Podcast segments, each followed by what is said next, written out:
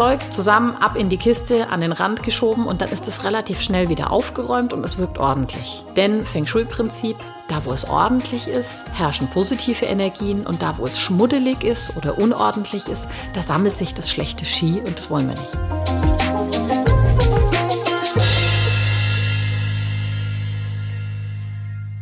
Herzlich willkommen zu einer neuen Folge von Feng Shui ist man nicht mit Stäbchen. Dieses Mal widmen wir uns dem Kinderzimmer.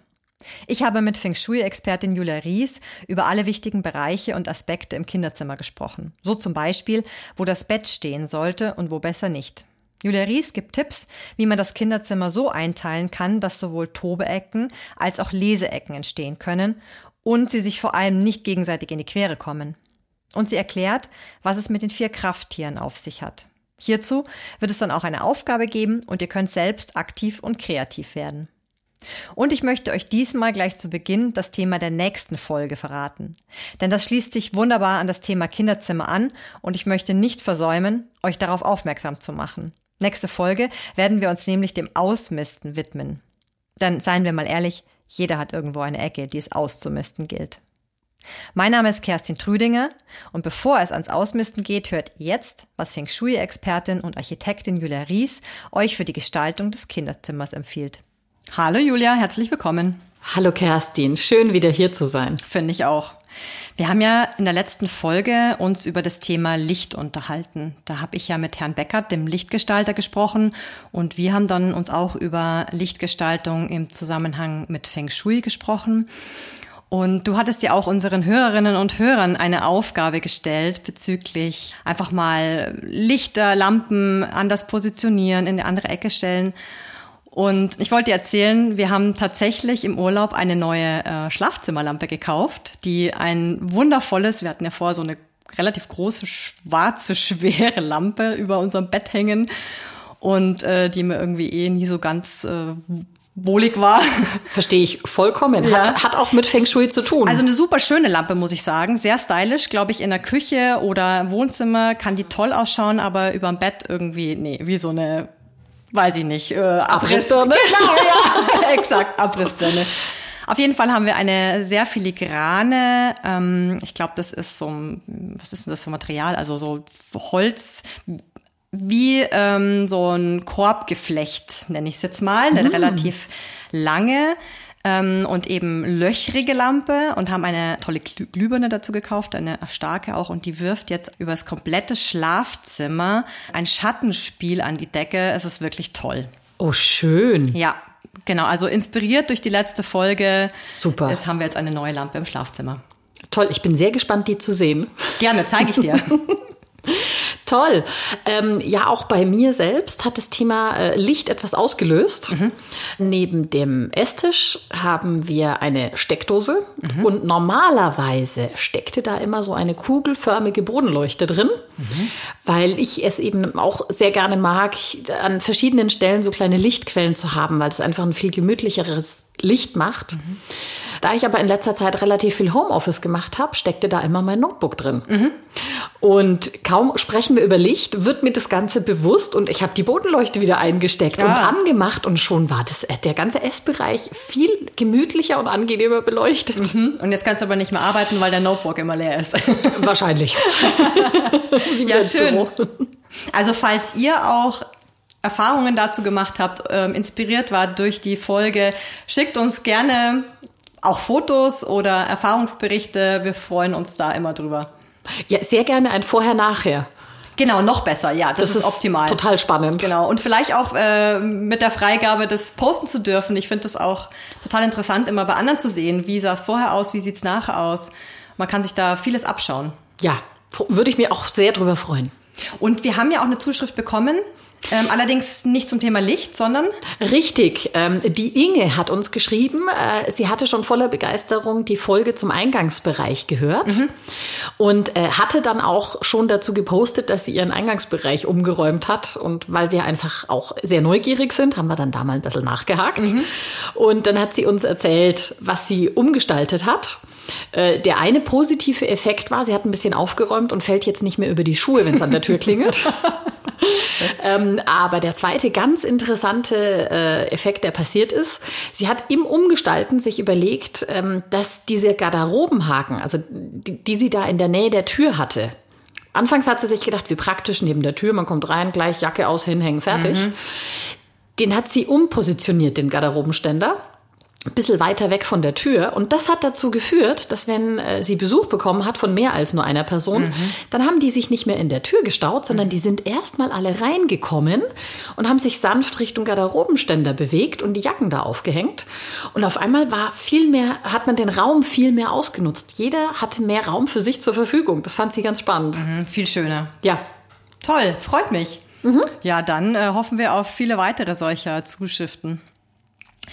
So, dann kommen wir mal zum, ah nein, eine Sache vorher noch, ganz wichtig. Genau, heute ist der aller, allerletzte Tag für unser Gewinnspiel. Wir hatten ja vor drei Folgen, glaube ich, war es, nicht, dass ich mich jetzt verzähle, ein Gewinnspiel, eine Feng Shui-Beratung im Wert von 250 Euro.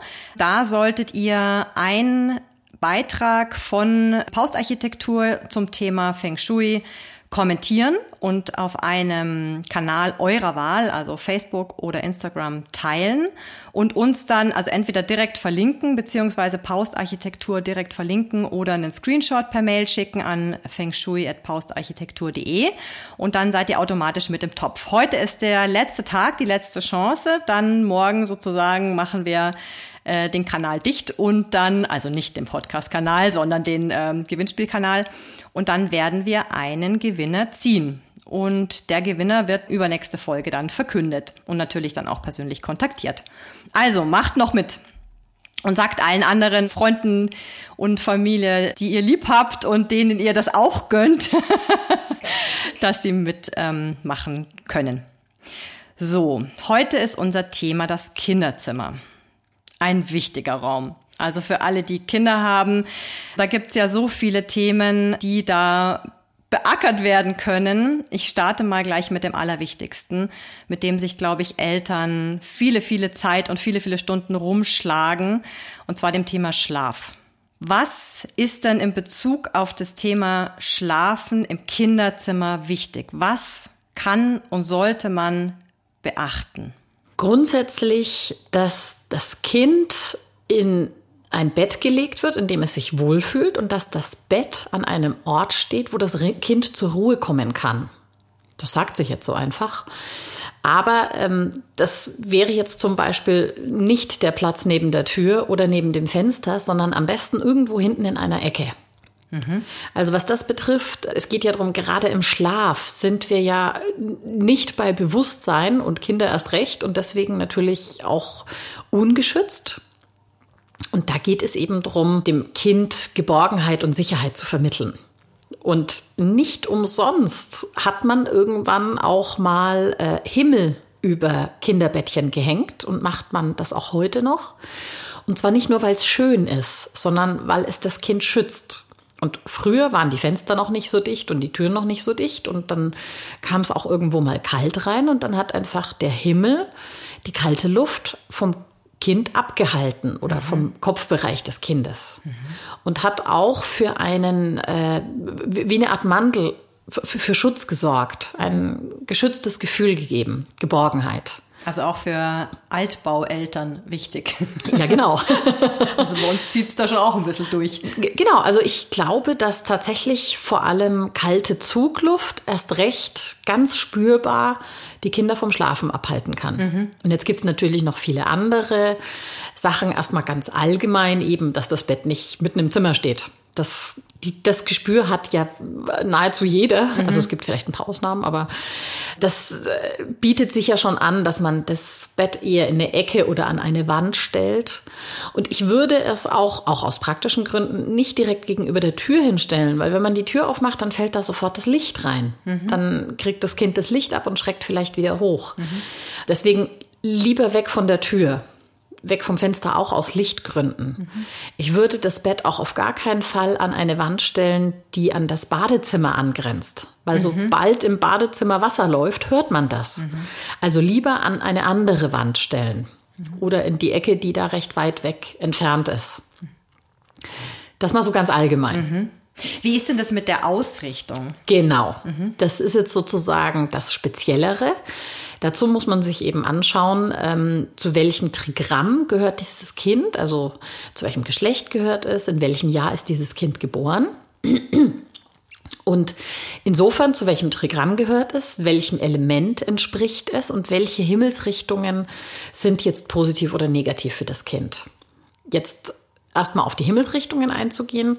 Es ist ganz grundsätzlich empfehlenswert, Kinder immer so zu positionieren, dass ihr Kopf in ihre eigene Richtung zeigt wo wir Erwachsenen gerne mal die Ruhm- und Erfolgsrichtung nutzen oder die Kommunikations- und Beziehungsrichtung, ist es für Kinder wichtig, in ihrer eigenen Schwingung, in ihrer eigenen Richtung zu liegen, damit sie zu einem ruhigen Schlaf finden. Mhm. Denn alles andere, was höher schwingt in der Frequenz, also die anderen Richtungen, die sind zu unruhig.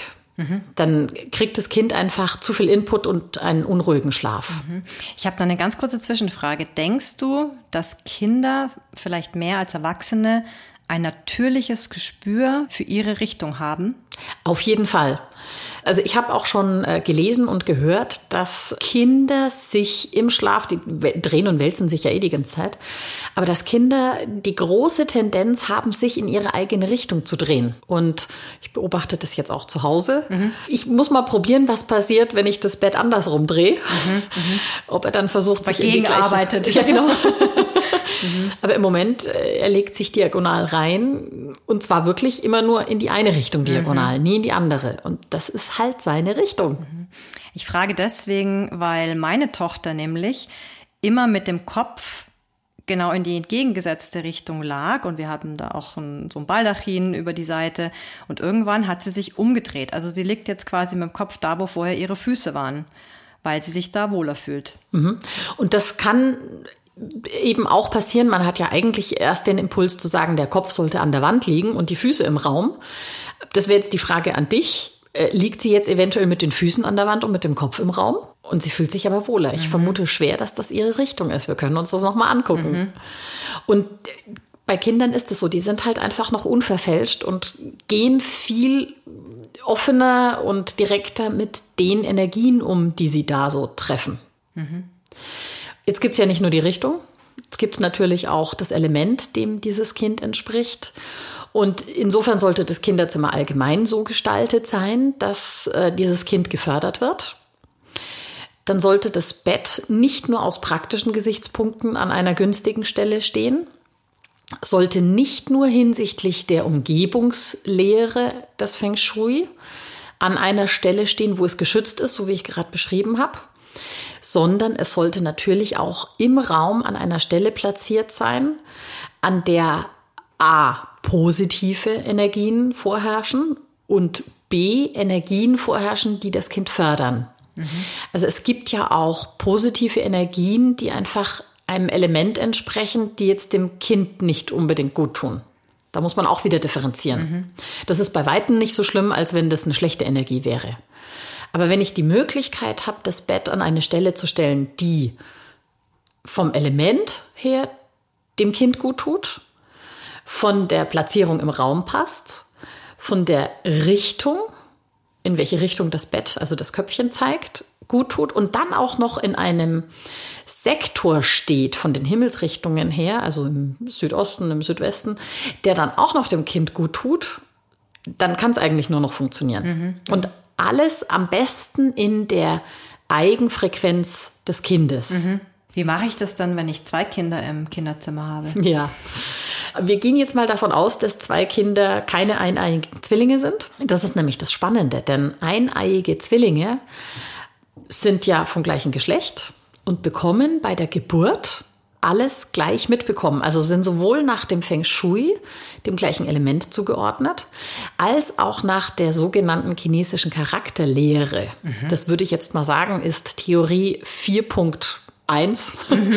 Also die gehört nicht direkt zum Feng Shui, entspricht aber den gleichen Prinzipien und ist eine sehr genaue Charakterstudie.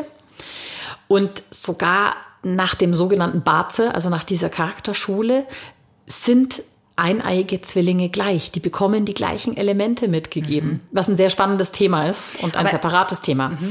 Aber also zwei Kinder im Kinderzimmer entsprechen unterschiedlichen Elementen, mhm. nutzen unterschiedliche Richtungen und unterschiedliche Himmelssektoren und unterschiedliche Elemente, die ihnen gut tun und nicht. Mhm.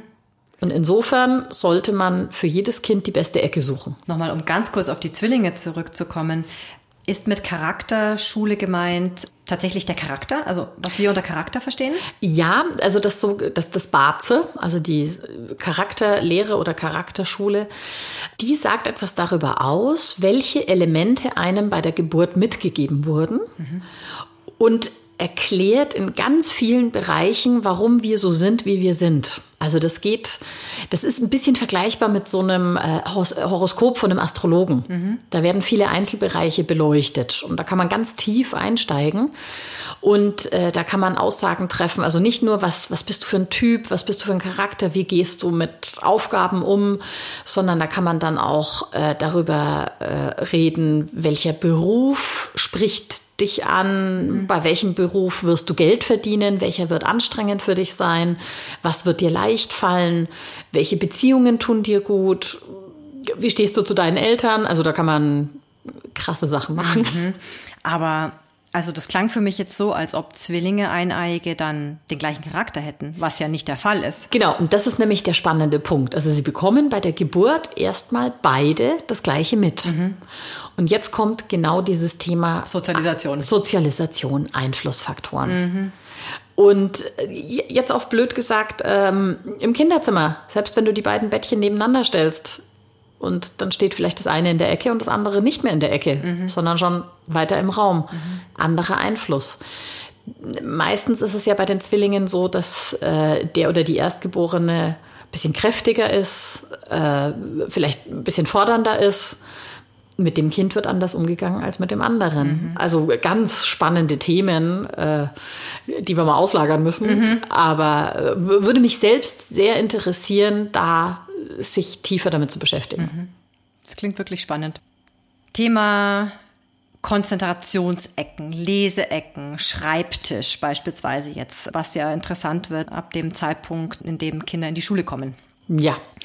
Wie gehe ich damit um? Worauf kommt es an? Worauf sollte ich als Eltern bei der Gestaltung achten? Auch da gilt ganz grundsätzlich, dass Kinder eigentlich immer mit ihrer eigenen Richtung zu tun haben sollten. Mhm. Also wo wir sagen, ich drehe meinen Schreibtisch in meine Konzentrationsrichtung oder in meine Kommunikationsrichtung, das sollte man bei Kindern nicht machen, sondern sie sollten, wenn sie am Schreibtisch sitzen, in ihre persönliche Richtung schauen. Mhm. Bis wann ist ein Kind ein Kind? Ich würde sagen, nach der Pubertät ist gut. Mhm. Also das heißt, im Prinzip führt es dann dazu, dass der Kopf vom Bett als auch das Ende des Schreibtischs und alles, wo das Kind sitzt und guckt, alles in die gleiche Richtung zeigt. Mhm. Ist natürlich bei der Zimmereinrichtung vielleicht nicht immer einfach. Aber das wäre so das Optimale. Mhm. Das ist mal so grundsätzlich. Und dann gelten beim Schreibtisch natürlich ähnliche Aspekte wie beim Bett. Nicht mit dem Rücken zur Tür. Es sollte ein Ort sein, der nicht mitten im Raum ist. Am besten eine Wand im Rücken, damit man sich geschützt fühlt dann sollten grundsätzlich sowohl die Ecke, wo das Bett steht, als auch der Bereich, wo der Schreibtisch steht, die sollten so gestaltet sein mit den Elementen, also mit Farben oder Gestaltungselementen, die entweder das Element des Kindes fördern oder die positiven Energien in diesem Raum fördern. Mhm. Und jetzt geht es eben darum, den Raum zu zonieren. Mhm. Und äh, wie in jeder Wohnung als auch in jedem Raum, als auch auf dem Schreibtisch, gibt es eben Zonen. Also ich berechne einmal, wie verteilen sich die Energien in der Wohnung oder eben in dem Raum oder auf dem Schreibtisch. Mhm. Wo sind die guten Energien, wo sind die schlechten? Also nutze ich die Bereiche mit den guten Energien. Wo sind die Energien, die die Kommunikation fördern? Das ist dann vielleicht eine Spielecke. Mhm. Wo sind die Energien, die Konzentration fördern oder für Ruhe sorgen? Das ist dann vielleicht die Ecke für den Schreibtisch. Dann die Ecke wiederum für Ruhe ist dann die, wo ich das Bettchen hinstelle. Also diese Aspekte sollte man äh, berücksichtigen. Und ähm, eben, also es gibt äh, Ecken, in denen darf Action sein. Oder es gibt auch Räume, in denen Action sein darf. Es gibt auch Räume, in denen soll es ruhig sein. Und genauso gibt es Bereiche in einem Raum, die so sind. Und wenn ich die Möglichkeit habe, dann sollte ich das Bettchen in einen Bereich stellen, wo eher Ruhe herrschen soll. Und vielleicht kann ich ja dann mit einem Raumteiler, mit einem Regal oder mit Pflanzen oder mit anderen Dingen den Bereich ein bisschen abgrenzen oder mit einem Paravent, mhm. sowas in der Art, dass wirklich das Bettchen ein bisschen in einer Ruhezone ist. Und dann ist es auch nicht schlimm, wenn nebendran die Spiel- und Tobecke ist. Mhm. Und genauso kann ich es dann mit der Schreibtischecke machen. Da soll es vielleicht wieder ein bisschen ruhiger sein. Dann gibt es vielleicht einen Sessel oder irgendwas, eine Leseecke.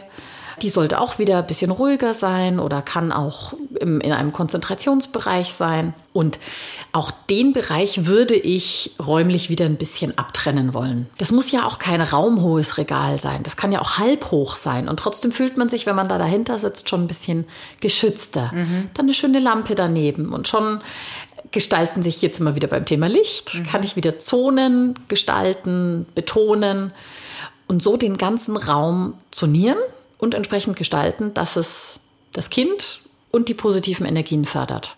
Gibt es noch andere Möglichkeiten, abgesehen jetzt von einem so einem Raumteilerregal? Ich würde da gerne unseren HörerInnen noch irgendwie Ideen mitgeben.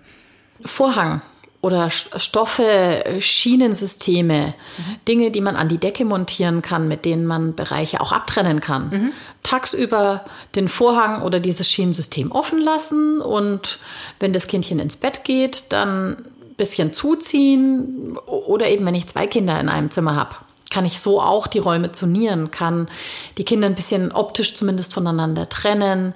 Dann ist dann nicht so viel Ablenkung da, wenn dann eben der eine Hausaufgaben machen muss, der andere dann da vielleicht spielen, wenn man es nicht anders organisieren kann. Mhm. Vielleicht kann man so ein bisschen für Zonierung sorgen und eben entsprechend wie die Nutzung gerade ist, das Ganze gestalten. Genau, und das ist ein bisschen platzsparender dann auch. Ja, genau. Und flexibler, weil so ein Regal verschiebe Richtig. ich ja jetzt auch nicht immer mal so. Schwierig. Ohne weiteres. Schraubrollen dran. Ja, ja. genau. Gibt's theoretisch, ist möglich, ist aber bei manchen schwierig zu gestalten, haben wir auch schon mal versucht. Äh, da möchte ich jetzt nicht näher drauf eingehen. Gut. Gibt's denn so absolute Do's and Don'ts im Kinderzimmer? Also absolute Don'ts würde ich auf jeden Fall nicht nur im Kinderzimmer, sondern natürlich auch grundsätzlich darauf achten, dass es nichts gibt, was pfeilartig in Richtung Bettchen zeigt. Das ist wie ein Angriff. Spitze Ecken oder Ecken allgemein. Rote Dreiecke, sowas würde ich jetzt im Bereich des Betts nicht machen. Würde ich vielleicht im Kinderzimmer allgemein versuchen wegzulassen. Mhm. Das ist ein Feuersymbol, das steht für Kraft, steht aber auch für Energie, für bisschen Unruhe eher. Unruhe, mhm. genau. Äh, deswegen, sowas würde ich versuchen wegzulassen und würde, Kinder toben eh rum. Ich würde vielleicht eher versuchen, ein Kinderzimmer mit ein bisschen ruhiger zu gestalten, mit ruhigen Farben. Blau, grün, kann man ja schöne Sachen machen. Mhm. Und man kann natürlich die einzelnen Bereiche, die man im Kinderzimmer hat, ja auch mit Farben unterschiedlich gestalten. Also so zoniert man das ja auch noch mal ganz anders. Mhm. Oder Tapeten. Tapeten, großartig. Mhm. Man soll es vielleicht nicht übertreiben, dann wird es ein bisschen unruhig. also das waren jetzt die Don'ts und Do's. Ich würde versuchen, für Ruhe zu sorgen und ich würde auf jeden Fall versuchen, für Ordnung zu sorgen. Das mhm. heißt, viele Kisten, wo die Spielsachen rein können und zwar, wo sie auch schnell weggeräumt sind. Mhm. Dann können sie die Kisten ausleeren, können alles verteilen, aber am Abend, wenn es dann ins Bett geht oder bevor es darum geht, Hausaufgaben zu machen. Zeug zusammen, ab in die Kiste, an den Rand geschoben und dann ist es relativ schnell wieder aufgeräumt und es wirkt ordentlich. Ja. Denn Feng Shui-Prinzip, da wo es ordentlich ist, herrschen positive Energien und da, wo es schmuddelig ist oder unordentlich ist, da sammelt sich das schlechte Ski und das wollen wir nicht. Mhm. Ja, diese Kisten haben sich auch bei uns schon bewährt. Zahllose haben wir davon. Gut. So, zum Abschluss haben wir noch eine Aufgabenstellung, beziehungsweise du, Julia, eine Aufgabenstellung an unsere HörerInnen. Ja, und zwar, äh, ich persönlich äh, liebe Lesen. Und ich verschenke wahnsinnig gern Kinderbücher. Ich finde, Kinder sollten lesen. Und da sie es seltenst von alleine tun, sind wir Erwachsenen gefragt, die Kinder zu animieren. Und ich fand auch dein Stichwort Leseecke so inspirierend, dass ich mir sofort gedacht habe, da machen wir eine Aufgabe draus. Mhm. Die Aufgabe lautet, eine Leseecke für das Kind zu gestalten oder die Kinder. Und das muss jetzt keine ganze Ecke sein. Das kann ja auch nur ein Sesselchen sein, ein Sesselchen oder ein Stuhl. Und jetzt stellt sich die Frage, wie, wie gestalte ich das jetzt? Das Prinzip des Lesens oder beziehungsweise das Prinzip des alten Ohrensessels, mhm. in dem man ja gerne sitzt und liest, weil der ist gemütlich, man hat es ein bisschen kuschelig, man kann sich entspannen. Dieses Prinzip entspricht dem Feng Shui-Prinzip der Umgebungslehre. Mhm. Da wirken nämlich die vier Krafttiere. Die vier Krafttiere, das sind der Drache, der Tiger, die Schildkröte und der Phönix. Mhm. Die Schildkröte hat einen Panzer, um ihren Rücken zu schützen. Das heißt, deswegen sollte man im Rücken immer eine Wand haben oder eine schöne hohe Lehne wie im Ohrensessel. Mhm. Der Tiger ist sozusagen die eine Pranke links, der Drache ist die eine Pranke rechts. Mhm. So kann man sich das auch vorstellen. Äh, das sind dann die Armlehnen von dem Sessel. Mhm. Oder Kissen, die man Oder, dann, genau. indem man sich ein kuschelt. Genau so.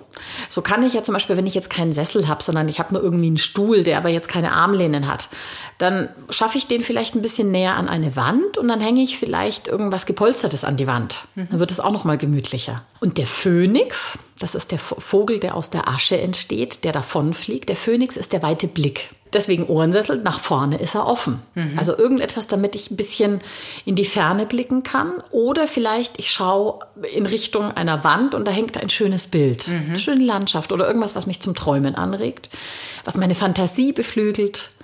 Und das ist jetzt die Aufgabe, gestaltet eine Leseecke für euer Kind oder für euch und euer Kind mhm. zum Zusammenlesen. Mhm und versucht diese Prinzipien anzuwenden mit der Schildkröte im Rücken, dem Tiger und dem Drachen links und rechts und dem Phönix nach vorne. Mhm. Und ich würde mich riesig freuen, ein paar Beispielbilder geschickt zu bekommen. Da rennst du gerade bei mir jetzt schon offene Türen ein, weil das ist nämlich genau das Thema, was ich jetzt im Kinderzimmer tatsächlich noch gerade, was da noch so im Raum steht. Und ich wälze da auch Gedanken hin und her mit Regal und weiß ich nicht was, aber im Kopf sind da jetzt die Bilder entstanden, wie dieser, also ich meine, so ein Ohrensessel ist natürlich genial, kriegen wir da jetzt nicht unter, aber ich bin gespannt, was ich, ich werde das nächste Mal, verspreche ich jetzt hiermit, ähm, erzählen, was ich tatsächlich jetzt mir überlegt habe und wie wir das gestaltet haben. Also ich melde mich schon mal an Sehr gut. als Berichterstatterin. Vielleicht entsteht ja auch ein Foto. Okay, schauen wir mal, ob ich da ins Preis gebe. Gut, ich habe jetzt allerdings auch noch einen Aufruf an euch. Und zwar schickt doch diese Folge gerne weiter an andere Eltern zum Thema Kinderzimmer, die beispielsweise mit dem Thema Schlafen äh, Probleme haben oder da immer mal wieder was Neues probieren, weil es irgendwie nicht so recht klappt. Oder eben auch überlegen, ähm, wo stelle ich den Schreibtisch hin, wie gestalte ich das, ähm, wie kann ich das Kinderzimmer ähm, optimieren, damit das für alle ein schönerer Raum wird. Und natürlich schickt uns immer gerne Fragen, Anregungen. Das gilt jede Folge und wir freuen uns, wenn ihr uns an Feng Shui at Paust Architektur alles schickt, was euch beschäftigt. Sehr gerne eben auch für folgende Episoden Themenwünsche. Wir haben ja schon einen Themenwunsch aufgegriffen, machen wir gerne auch weiter. Und dann hören wir uns wieder hier in zwei Wochen. Ich freue mich drauf. Ich mich. Alles Gute. Ich mich auch. Tschüss. Tschüss.